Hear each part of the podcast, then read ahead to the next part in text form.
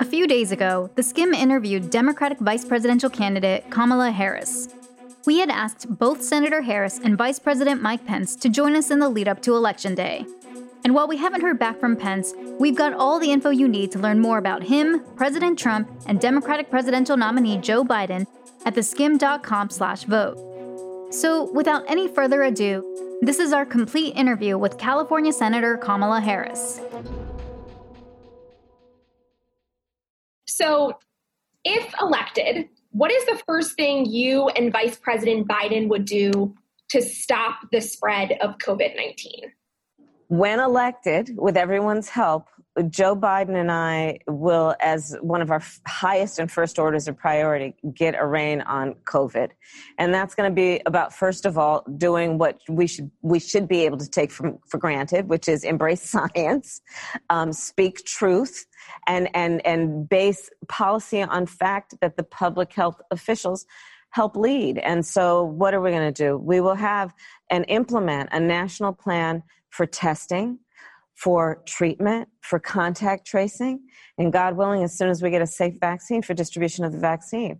I'll also tell you part of Joe's approach and my approach is to recognize that the, the pandemic really highlighted longstanding disparities that just got worse, including on this issue of the public health impact of the pandemic, racial disparities. So we also, as part of our plan for implementation, have a task force that is dealing with the racial disparities piece of it to make sure that the resources go in those communities hit the hardest and with the greatest need so that we have equitable outcomes.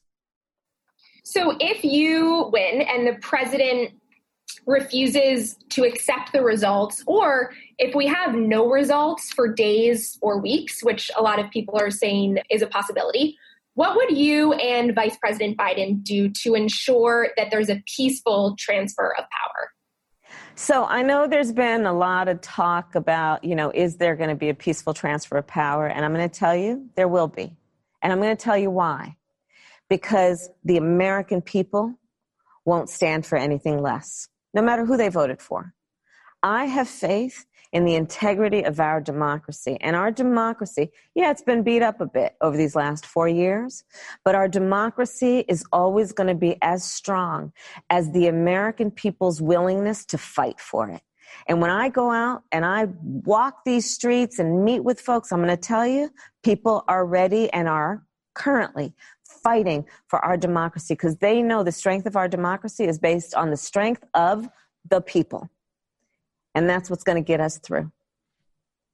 Switching to the Supreme Court. So, assuming Amy Coney Barrett is confirmed, what does a Supreme Court with her on it mean for our audience? And our audience is majority female and also majority millennial. So, I serve on the Senate Judiciary Committee, and um, and I therefore um, can talk with a lot of information about this last confirmation process, which I believe has been illegitimate. And I'm going to tell you why. The great RBG, Ruth Bader Ginsburg, who by force and brilliance it spent her entire life and career fighting for women and women's rights and women's equality in the workplace, in the home, in the world. Um, she she has left us with an incredible legacy and an opening on the United States Supreme Court. And the Republicans in the Senate and the president have been cramming through a nominee to fill RBG's seat while people are voting on who will be the next president of the United States. And just understand this, we're not talking about an election season. We're not talking about election year. We're talking about the fact that in days, the election is going to be over. Millions of people have been voting. So it is wrong and illegitimate. And the majority of the American people agree with this point. It is wrong to cram that nomination through instead of letting the American people decide who will be their next president. And then that person will decide who fills that lifetime appointment to the highest court in our land. And when we think about what the issues are that are at stake, there are so many that directly impact women and our rights. Our civil rights, our rights that should be grounded in what we know the Constitution promises and all of its amendments promise, which include the right to privacy, which include the right for a woman to make decisions about her own body instead of having a Donald Trump and Mike Pence or anybody else telling a woman what she's supposed to do with her own body. And that's the issue of choice. And that is one of the biggest issues that will have a direct impact on women, not only in terms of the freedoms and rights of women, but when we're talking about access to reproductive health care and a woman choosing how she receives that, it has all kinds of consequences that are not only about health care, but economic consequences. We know that where women are deprived of their right to make decisions about their own body, that is a society that also treats women unequally on a number of other levels. So let's always fight for this and know that we cannot take it for granted.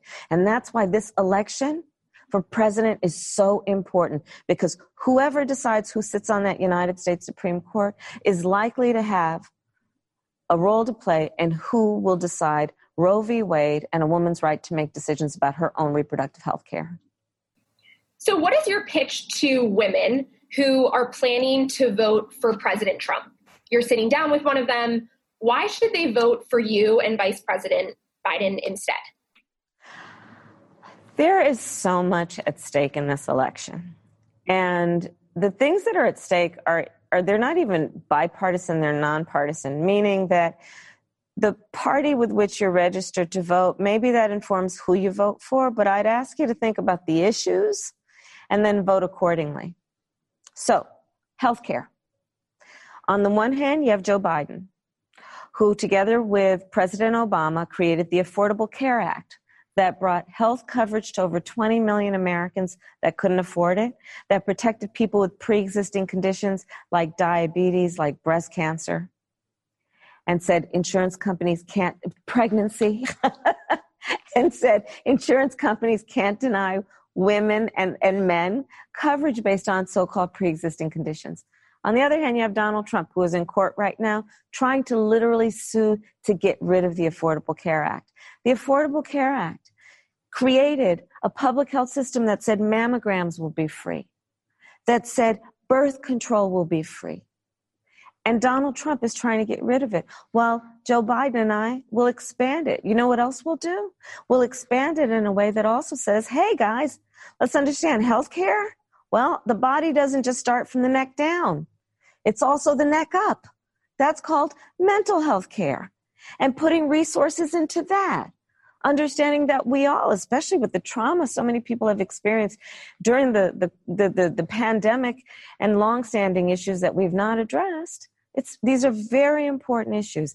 And regardless of your party affiliation, there are two very clear choices on the issue of health care.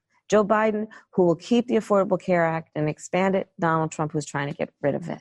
And that's just one of the many. We can talk about climate change and the climate crisis. So it represents an existential threat to who we are. This is an issue that is all about our need to breathe clean air and drink clean water. I come from California.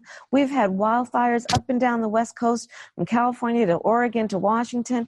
The Gulf states are looking at storms that have battered entire neighborhoods in the Midwest floods. And you know what Donald Trump, when asked about this, said? He was asked, well, what do you say about, you know, the fact that climate change has a lot to do with these extreme weather conditions? And this is what the scientists are saying. You know what Donald Trump said? Science doesn't know. Can you believe that? Literally, we need a president of the United States who embraces science. And this is one of the issues that is before us in this election. And I would urge everybody vote based on the issues. And if you care about health care, if you care about the climate crisis, if you care about women's rights, and those are just three on a much longer list, the choices are very clear. If you care about those things, vote for Joe Biden.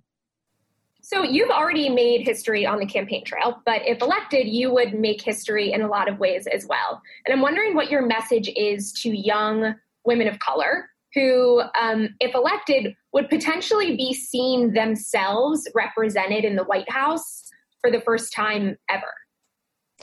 Well, I've been the first woman and the first person of color, and therefore the first woman of color in almost every position I've had. And um, and I will tell you, I was raised by a mother who raised me and my sister, and she had lots of advice. And one piece of advice was she'd say, Kamala, you may be the first to do many things, but make sure you're not the last. And so I have always um, felt a very strong sense of responsibility to make sure that whenever I walk in that door as the first, that I leave the door open and wider. And, you know, there's a saying that we have each one pull one, right? Um, and so it is sad that still in our country we are making so many firsts.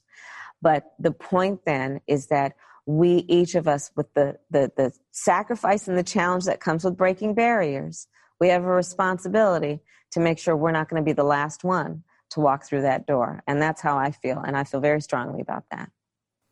So these next questions are a little more fun. Um, okay. What is something people can't learn about you from your resume? What people probably can't learn from my resume about me is I love to cook and I'm actually pretty good at it. well, now I have to ask what is your favorite thing to cook? Um, I love cooking a variety of things, but I guess my favorite go to is a really mean roast chicken. what is your favorite thing to do as a Momala to your kids? My favorite thing to do with my kids as their Momala is actually Sunday family dinner, and we all participate. Ella usually makes some beautiful dessert. Cole is responsible for turning on some good music and setting the table. We all have our our piece, and um, it's the favorite thing in, in the world. Favorite guilty pleasure TV show favorite TV show. So I these days I don't have time. I don't consistently watch anything. So I, I am not watching any series. But um, when I have a chance to unwind, name the Marvel movie, and I'm watching it. And probably it's the fifth time I've seen it. what are you reading right now? What's on your nightstand? My campaign briefings. what I'm reading right now is my campaign briefings. What is your favorite book of all time outside of campaign reading? Oh, I have many. Um, probably, I mean, one that comes to mind just at the moment is Raisin in the Sun. I mean, there's so many though. What is your favorite campaign rally song? Work That by Mary J. Blige. That is my walk on song, as we call it. So, my walk on song, my favorite campaign song, is Work That by Mary J. Blige. And it gets me dancing every time. and last one favorite drink after a long day? I love chamomile tea actually. After a really long day, that's the thing that just lets me unwind and just relax. And lastly, our mission as the Skimm in voting is really, regardless of party, just to get women out to vote. So if you had to give an elevator pitch to a female millennial who is on the fence about voting, might tell people she's going to vote, but not actually making the effort, you have 30 seconds with her. What is your pitch to cast a ballot? You have to vote because your vote is your voice during election time. And your voice has so much power. And don't ever take yourself out of the game by not exercising your voice, which is an expression of your power, to make a decision about who will be in these positions that will make decisions about your life. So don't let anyone ever take your power from you. And don't ever put let leave yourself outside of the game when these decisions are being made. You be at the table and at election time, that includes making sure you vote. Thank you so much, Senator. We really appreciate the time. It's good to be with you. Take care. Thanks for listening to a special episode of Skimm This. The interview you just heard was conducted by the Skimm's Eugenia Cassidy and adapted for audio by Peter Bonaventure. I'm Justine Davie. We'll be back in your feed on Friday with the rest of the week's news. For more Skimm and to sign up for our daily newsletter, head on over to theskimm.com.